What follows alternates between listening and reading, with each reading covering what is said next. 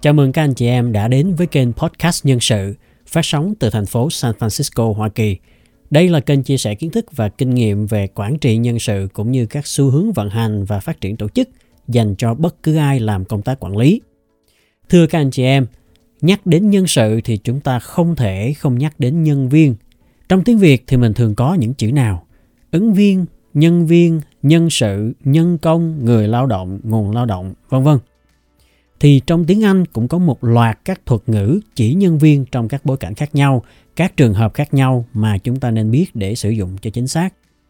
Đó sẽ là phần nội dung chính của bài podcast ngày hôm nay. Ngoài ra tôi cũng sẽ dành một ít thời gian để giải thích về nghĩa và cách sử dụng chữ staff trong ngữ cảnh nhân sự để các anh chị em cùng nắm. Bây giờ chúng ta bắt đầu nhé.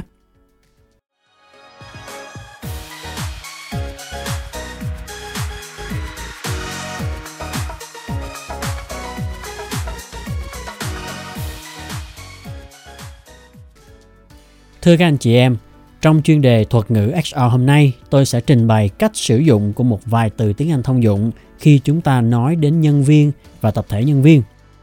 Trước hết, những chữ mà chúng ta thường thấy nhiều nhất trong hầu hết các trường hợp đó là worker và employee. Hai chữ này khá gần nghĩa với nhau, nhưng xét trên phương diện thuật ngữ thì chúng có phần khác biệt.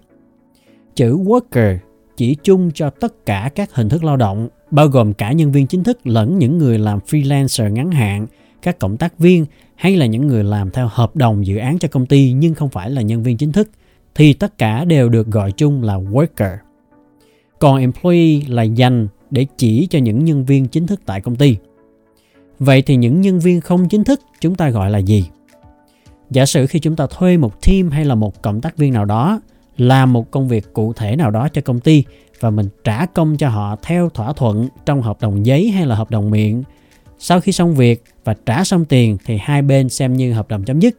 Thì trường hợp này chúng ta không gọi họ là employee mà chúng ta gọi họ là independent contractor. Thành ra khi chúng ta thuê freelancer hoặc thuê các chuyên gia tư vấn, các chuyên gia đào tạo từ bên ngoài về để thực hiện một chương trình hay là một dự án nào đó thì xét về thuật ngữ pháp lý của HR họ đều được gọi là các independent contractor. Trong mảng tuyển dụng, chúng ta sẽ thấy thêm các chữ dùng để chỉ ứng viên như là candidate. Thành ra chúng ta mới có cái gọi là candidate experience, tức là cái trải nghiệm ứng viên. Khi ứng viên bắt đầu tham gia ứng tuyển thì ngoài chữ candidate, chúng ta còn có thể sử dụng những chữ như là applicant, job seeker hoặc là prospective employee đều chỉ đến những người ứng viên đang nộp đơn tìm việc. Sau khi họ gia nhập công ty thì chúng ta thường gọi họ là employee. Còn trong quân đội thì các tân binh đang trong thời gian huấn luyện thường được gọi là recruit. Ở Mỹ hiện nay, nhiều công ty lớn khi họ đầu tư hơn để phát triển văn hóa đặc thù cho công ty thì họ không gọi nhân viên là employee mà họ thay thế bằng những từ khác. Giả sử như là công ty hàng không JetBlue gọi nhân viên của họ là crew member, có nghĩa là thành viên tổ bay để nhấn mạnh ngành nghề mà họ đang làm. Ở hệ thống nhà hàng thức ăn nhanh Taco Bell, các nhân viên thu ngân được gọi là các champions, tức là những nhà vô địch. Ở các công viên giải trí của Disney thì các nhân viên của họ được gọi là cast members, có nghĩa là thành viên của tổ diễn xuất. Ở các cửa hàng Apple Store thì nhân viên của họ được gọi là genius, có nghĩa là thiên tài. Mỗi công ty đều có thể sáng tạo ra cách gọi nhân viên theo phong cách của mình. Nhưng một khi có liên quan đến pháp lý thì ngoài chữ employee chúng ta còn có thể sử dụng chữ labor chỉ chung cho người lao động. Một trường hợp nữa khi chúng ta làm việc ở một công ty đa quốc gia có chi nhánh tại nhiều nước khác nhau thì khi công ty tại trụ sở chính muốn cử người sang công tác tại các chi nhánh ở các nước khác thì thuật ngữ để chỉ những nhân viên này là expatriate. Ví dụ những chuyên gia nước ngoài từ Mỹ, Anh, Nhật, Hàn được công ty mẹ gửi đến Việt Nam làm việc thì họ đều được gọi là các expatriate. Đó là khi nói đến nhân viên ở dạng số ít mang tính cá thể. Còn khi nói đến số đông nhân viên và đặt vào cấu trúc của một tổ chức thì theo thứ tự từ nhỏ đến lớn, chúng ta thường sử dụng những từ như là team tức là đội, group tức là nhóm, unit là đơn vị, department là phòng ban, division là bộ phận. Toàn bộ tập thể nhân viên trong công ty từ thấp đến cao gộp lại thì được gọi là workforce, tức là nguồn lực lao động.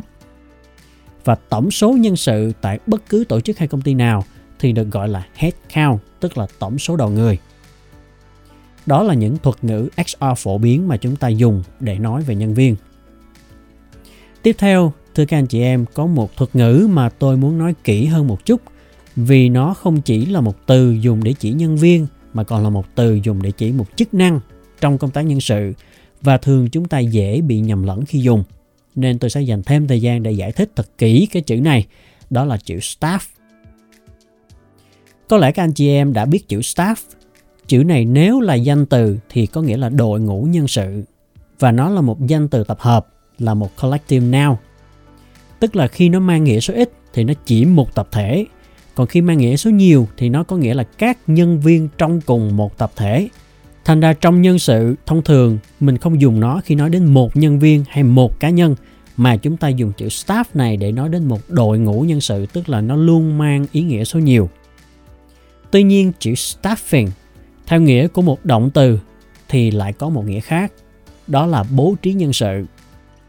Vì vậy theo thuật ngữ HR thì staffing, bố trí nhân sự là một quy trình mang yếu tố dài hạn trong suốt trải nghiệm nhân viên, từ khâu thu hút ứng viên, rồi sàng lọc, tuyển dụng, onboarding, training, phát triển họ trong sơ đồ tổ chức, giữ chân họ lại để họ phục vụ cho công ty và ngay cả khi công ty gặp khó khăn thì quyết định cắt giảm nhân sự như thế nào, cắt giảm ai, cắt giảm bao nhiêu nhân sự, vân vân thì tất cả các công việc này đều được gọi là staffing, bố trí nhân sự.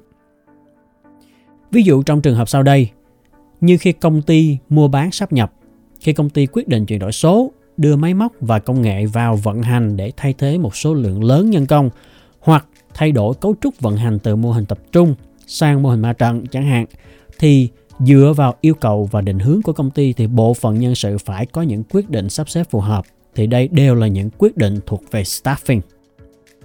Chúng ta lưu ý Staffing không chỉ bao gồm giai đoạn công ty phát triển tốt, cần thêm người, mà nó bao gồm luôn cả giai đoạn công ty giảm biên chế, giảm hoạt động, thì các bước thu nhỏ bộ máy nhân sự như thế nào nó cũng thuộc về staffing. Như vậy chúng ta có thể thấy recruiting tức là tuyển dụng chỉ là một phần nhỏ của staffing. Tuyển dụng chỉ đóng một vai trò ngắn hạn trong giai đoạn khởi đầu của vòng đời nhân viên tại công ty, còn staffing là một quy trình dài, long term và bao trọn vòng đời nhân viên từ khi bước vào cho tới khi đi ra. Đó là một nghĩa của staffing mà người làm HR cần nắm rõ.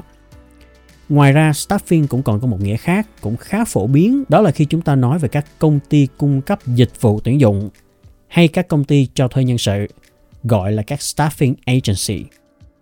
Thì trong ngữ cảnh này, staffing có nghĩa là cung cấp giải pháp nhân sự ngắn hạn và mang tính thời vụ như là một giải pháp tình thế. Ví dụ như công ty của chúng ta đang chạy dự án và cần tuyển thêm 6 lập trình viên ngắn hạn và chúng ta thuê 6 người này từ một công ty cho thuê nhân sự chúng ta không trả lương trực tiếp cho 6 người này mà trả lương thông qua công ty cho thuê nhân sự đó thì đây cũng gọi là staffing. Staffing trong trường hợp này có nghĩa là tuyển dụng ngắn hạn mang tính thời vụ. Còn chữ recruiting hoặc hiring thì các anh chị em có thể đã sử dụng khá nhiều. Tuy nhiên, hai chữ này mang hai ý nghĩa khác nhau nhé. Tôi sẽ dành thời gian để giải thích rõ hơn trong các bài chuyên về thuật ngữ tuyển dụng Hy vọng qua bài podcast này các anh chị em đã có thêm một số vốn từ vựng tiếng Anh chỉ nhân viên cả về số ít lẫn số nhiều, cả khi đứng riêng rẽ hay khi đặt vào trong sơ đồ tổ chức và đặc biệt là hiểu rõ hơn về cách dùng chữ staff sao cho đúng. Nếu các anh chị em cảm thấy hữu ích thì đừng quên đăng ký kênh và chia sẻ cho bạn bè trong cộng đồng. Rất cảm ơn sự quan tâm theo dõi của các anh chị em. Hẹn gặp lại các anh chị em trong các bài podcast tiếp theo.